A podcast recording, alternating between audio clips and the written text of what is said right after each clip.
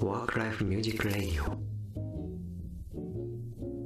どうも皆様おはようございます。オイルスポットの松です。魚です。働く人のための音楽情報配信ワークライフミュージックラジオを始めます。よろしくお願いします。よろしくお願いしますはい。このラジオでは毎日を忙しく過ごしている社会人の方などに向けて通勤中などのちょっとした空き時間に聴いてほしい楽曲のおすすめ情報を毎週月曜日と木曜日の朝7時から配信しております。というわけで今回もやっていきますが、はい。えー、と今まで第10回まで投稿していまして聞いてくださってる方は分かるかなと思うんですけどもこれまではこう1曲ずつ、まあ、それぞれこう分担してというかこう持ち回りでみたいな感じで、はいはいまあ、最近リリースされた曲だったり最近聴いた曲好きな曲とかを紹介してますが今回はちょっとせっかく年末ということで番外編をはい。やりましょうかね。はい番外編。というわけで題してオイルスポットの個人的ベストセンベストソング。ベストスング。2020噛んじゃいましたけど、個人的ベストソング2020や 振り返りですね今年の曲の。はいというわけで、えー、と松と魚2人両方ともやりたいというふうに思いますけど、今回はじゃあ私の方から先はい。にやっていきましょうかね。はい。じゃあ早速ですけど1早速いっ曲ずつ。僕は結構ダンスが趣味だっていうところもあってヒップホップとか R&B が多めかなというふうに思うんですけど、はい。はいこれをきっかけに聴いてみてほしいなと思いますけど。なるほど。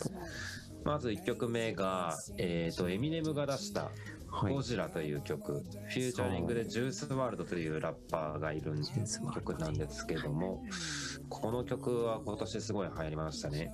あー。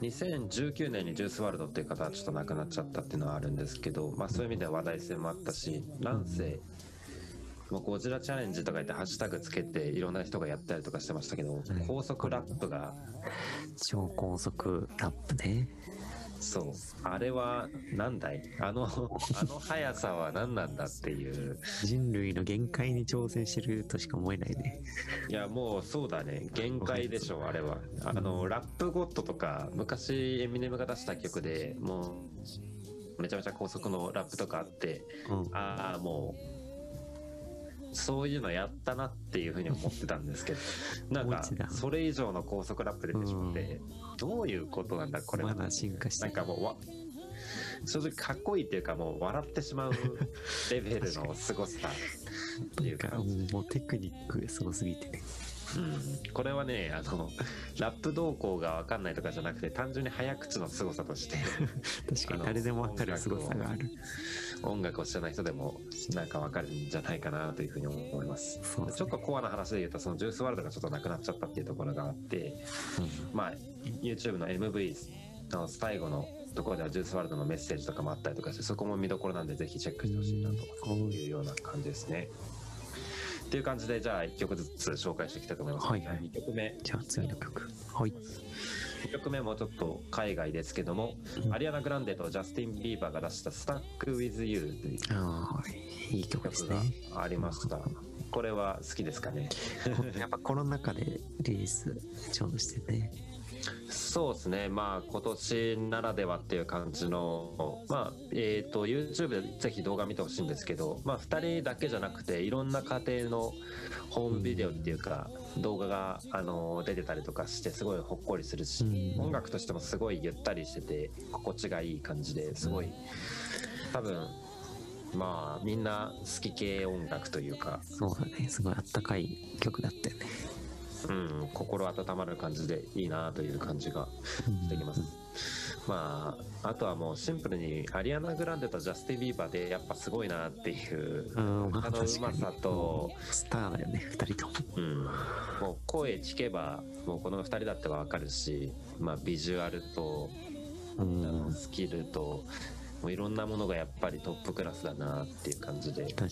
トップのコラボとしてもうん。見応えがありますねこの時代の音楽の世界のうんトップを走る人っていう感じがしますねやっぱ。はい結構ジャスティン・ビーバーが表に出たっていうのは一つニュースかなっていう感じがしますけどね。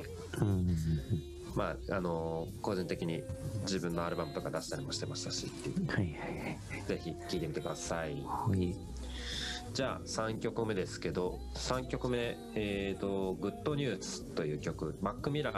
はいというはい。ラッパーこれもの曲です、いい曲ですね。これはもうめちゃくちゃいいですね。これが一番おすすめしたいかもしれないです、おナンバーワマック・ミン。ラー。そうですね。マック・ミラーも2018年。なんでもう2年前ぐらいですね。見なくなってしまった方なんですけど、まあえー、と遺作というか亡くなる前に作っていた曲をまあえっ、と今の、まあ、プロデューサーとかいろんな人たちうんが手がけて作った作品というところで、はいまあなんかマック・ミラーは僕正直結構好きだったんでまず亡くなったっていうだけでショックだったけど、やっぱこういった形で、あのー曲が出るっていうのがまず嬉しいなっていうところと、そうね。まあ、曲としてもすごい歌詞もね人間味が溢れててマック・ミラーらしいというか、そうなんだ。うん、そこがすごく好きです。あのーすごく等身大というかこう病んでたりとか人生に疲れちゃったりみたいなことがあるちょっと情緒不安定じゃないけどっていうところがあるラッパーだったんですけどはい。だからこそその繊細な歌詞っていうところがちょっとど。心がすさんでる時に響くんじゃないかなと思うんでなるほど。歌詞は知らなかったけど、曲が自体もすごい良かったんで、歌詞もちょっと注目して聴いてみますかね。はいぜひはい。結構簡単な英語なんで聞いてみてほしいなと思いあ、ますそうなんだ。はい。はいじゃあ次続いてじゃあちょっと日本に移ろうと思いますけど、まあ今年はクレバですねクレバ出ましたね。クレバ大活躍のク2020レ年で。バ頑張ってたなクレバめちゃめちゃコラボしてたね。うん若手もその中でもう。うんんその中でもまあと特に言っておくべきかなと思ったのはやっぱりタンポポかなということで選んだんですけど、ゾーン。まあ、そうゾーンとのフューチャリング曲ですけどもうん。この曲まあ正直パンピーと出した曲とかもめちゃくちゃ良くてうんすごいどれを紹介するか迷ったんですけど全部良かった。この曲はまずそのビートの作りも面白いしうん2人の韻の踏み方は面白いしうん。こう2人でこうラップをバトンパスするというか歌い合う感じとかもすあげえあ。ハイテクだし歌詞もねなんかお互いの過去の作品のリリックをこう引用したりみたいな。まあ自分の作品のももちろんだけどそういうのもあったりとかするんでそういううまみがいろんなところにあるなと思って確かにパンチライン連発みたいな感じでしたね。そうですねだからクレバーとゾーン2人でなんかこう YouTube のなんかライブ配信みたいなのやってて。そこでその曲のなんか作った時のなんかエピソードとかここの歌詞はこういう意味とかいろいろ語ってたりとかしてたんでそういうの見たらめっちゃ面白いっていうかより深く味わえるんじゃないかなと思うんですけど、うん。まあそこまで聞いたら本当に好きな人かもしれない。ってことは面白そうなんで、チェックいや面します。白いですよ。ぜひ時間ある時にチェックしてくださいということでじゃあ次5曲はい目、、次の曲。えージェレミー・ザッカーというアーティストの Always I Care アイルケアケアか。おーこれは知らなかったな。曲あるんですけど、はい。この人結構海外ではあのしっかり有名になってる人みたいなんですけどうんうんうん。まあなんかえっ、とまさに SNS 時代というかサブスクの中ですごい人気を出したアーティストっていう感じでですね。だから結構ラップソング中心に紹介しちゃったん。ですけどこの人は全然ラッパーではなくてシンガーソングライ結構なんかターでポップな曲だったよね。うんすごい優しい曲です。うんうんまあ、あの「Always I'll Care」っていう曲を、まあ、今回、あのトップ10に入れたんですけど、うん。結構ジェレミー・ザッカーをこう全般的に僕好きで聴いてたりとかしたんでその中でまあ代表的な曲として1個選んだっていう感じですね。そうなんですね。なんで他の代表曲他にもいろいろあったりとかするんでぜひまとめてチェックしてほしいなというはいと。いう思いを込めて入れましたはい。さあ折り返しということではい。6曲目。サクサクいってますけどじゃあ次が6曲目ロジックですねロジックというラッパーの GP4 っていうかなはい読み方はいはいはい。という曲を選びましたこのロジックっていう人ラッパーで日本ではあんまり知られてないかもしれないんですけどこの人今年引退を発表したラッパーなんですけどなんかまあゲームが好きな人っていうのとかを そんな情報もあったりとかします。結構なんかこうインテリっぽい感じのところがあったりとか、結構僕がロジック好きになったのは2017年ぐらいに出したアルバムがすごい良くてなんかこう過去のヒップホップの良さをしっかり取り込みながら作ってるみたいな感じの面白さがあって好きだったんですけどそうなんか今年引退してしまうっていうところをで、まあ、このアルバムを出したんですけど「ノープレッシャー」っていうアルバムを出したんですけど、まあ、それを機にもう引退するっていう話になってしまって。結構話題性もじゃああったんだ今年。そうっすね。ちょっと残念だなとは思いながらもその思いも込めてこのアルバムは結構聴いたなというところでその中でも自分がまあ耳の聞き応えとしてっていうかうんうん。ビートの感じとかフローの面白さとかっていうのを自分的に好きだなと思った曲として GP4 という曲をちょっとチョイスしてみました。なんか海外のランキングとかでも結構入ってましたね。うん。アルバムとして結構出たりとかもしてたんじゃないかなという感じがします。はいぜひチェックしてください。はい。さあ続いて7曲目。はい。ザ・ブルーハーブのストローガンズ・アンプライドっていう日本来ました。はいまた日本人でちょっとまたラップになっちゃったんですけど。もはい。そうっす。ザ・ブルーハーブ。知らない人ももしかしたらいるかもしれないですけど。まあ日本語ラップ界で言ったらもう大御所のアーティストですよね。確かにね。でまあ北海道の札幌平岸というところをレプレゼンしているラッパーたちっていうところで、まあ今僕北海道にいるんでってところでより聞いたなというところはありますね。でブルーハブって昔からすごいなんだろう逆境を乗り越えて俺たちは強くいくぜみたいな感じのすげえまっすぐなメッセージが詰まってる曲が多いっていうところが魅力かなというふうに思ってたんですけどまさに今年ねコロナっていう中で曲を聴くとそのメッセージもより突き刺さるというか努力していったらいつか目が開くんだぞみたいな感じのメッセージがねなんか暑苦しすぎるのって結構苦手なところがあったりするんだけどブルーハーブはなんか好きなんだよな。あーまあやっぱキャリアもあるし説得力あるのかな。うんあるっすね。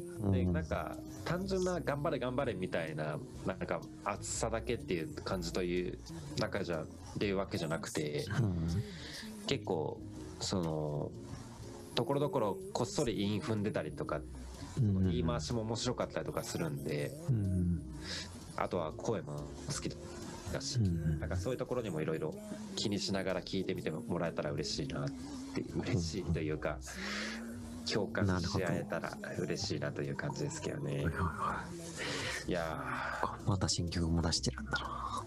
ーそうですね。2019年にまあアルバム出したりとかもしてたけど今年もまたガンガンやってたりとかしてすごい衰えないすね。大好きです。うんうんさあそしてはい続い。て。続いて。8曲目になりますけどもアリシア・キーズの「アンダードッグ」という曲を選びまし西秋ですね。たアリシア・キーズ。もうこれも世界的な有名な人ですよね人だと思いますけど、うん。これもあれですね。まあブルーハーブと似てるとは言わないですけど、まあ、アンダードッグっていうのはまあ負け犬とかうんうんまあ、日本語訳だとそうなるかなというふうに思うんですけど、まあ、どんな人でも好きなことを諦めずに頑張れみたいな。いつかもいつかもうすぐ日の目を見る時が来るからみたいな感じの歌詞の内容なんですよね。はいはいはそれでこうアコーティススティックな感じのメロディーもあったりとか、うん。あとはもうアレシア・キーズの上手くて力強くて綺麗な歌声、うんいはいはやっぱりね心にグッとくる感じというかいなるほど。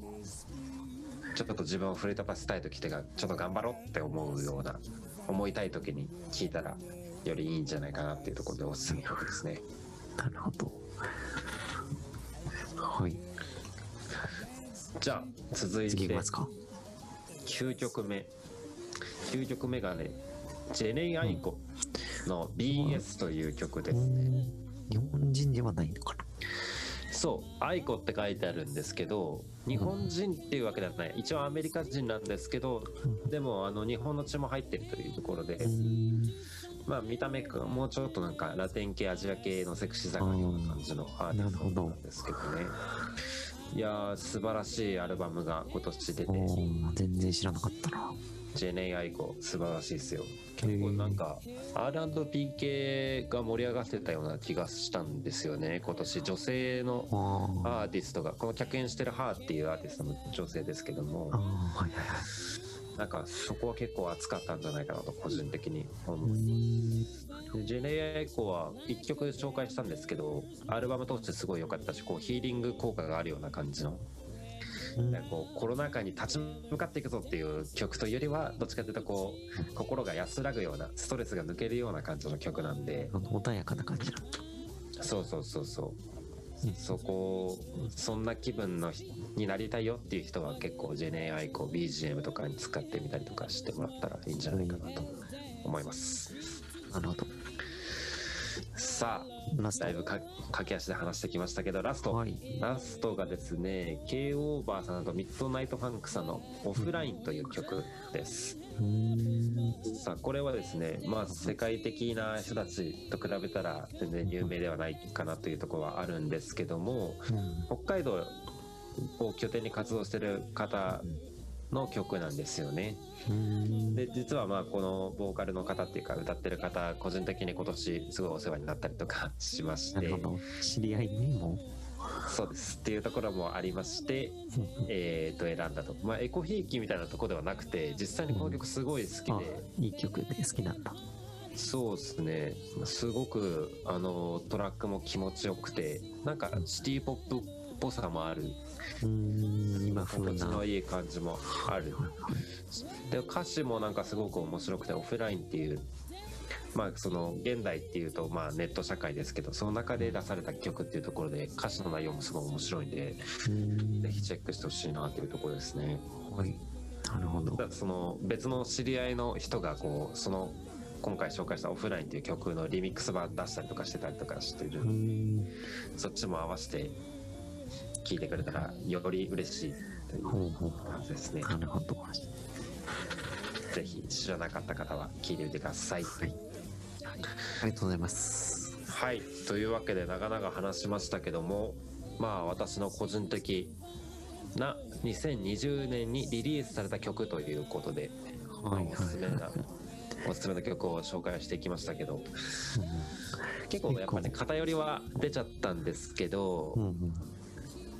まあでもやっぱりこういう曲好きだなっていうところはあるんでなんか一曲でもあ知ってる曲あるっていうか自分も好きだっていう曲ある人がいればですね他の曲もぜひ合わせて聴いてみてほしいなっていう。感覚が似てれば他の曲も好きに。ヒップホップ R&B 好きとあとなんかコロナ禍だからそういうメッセージ。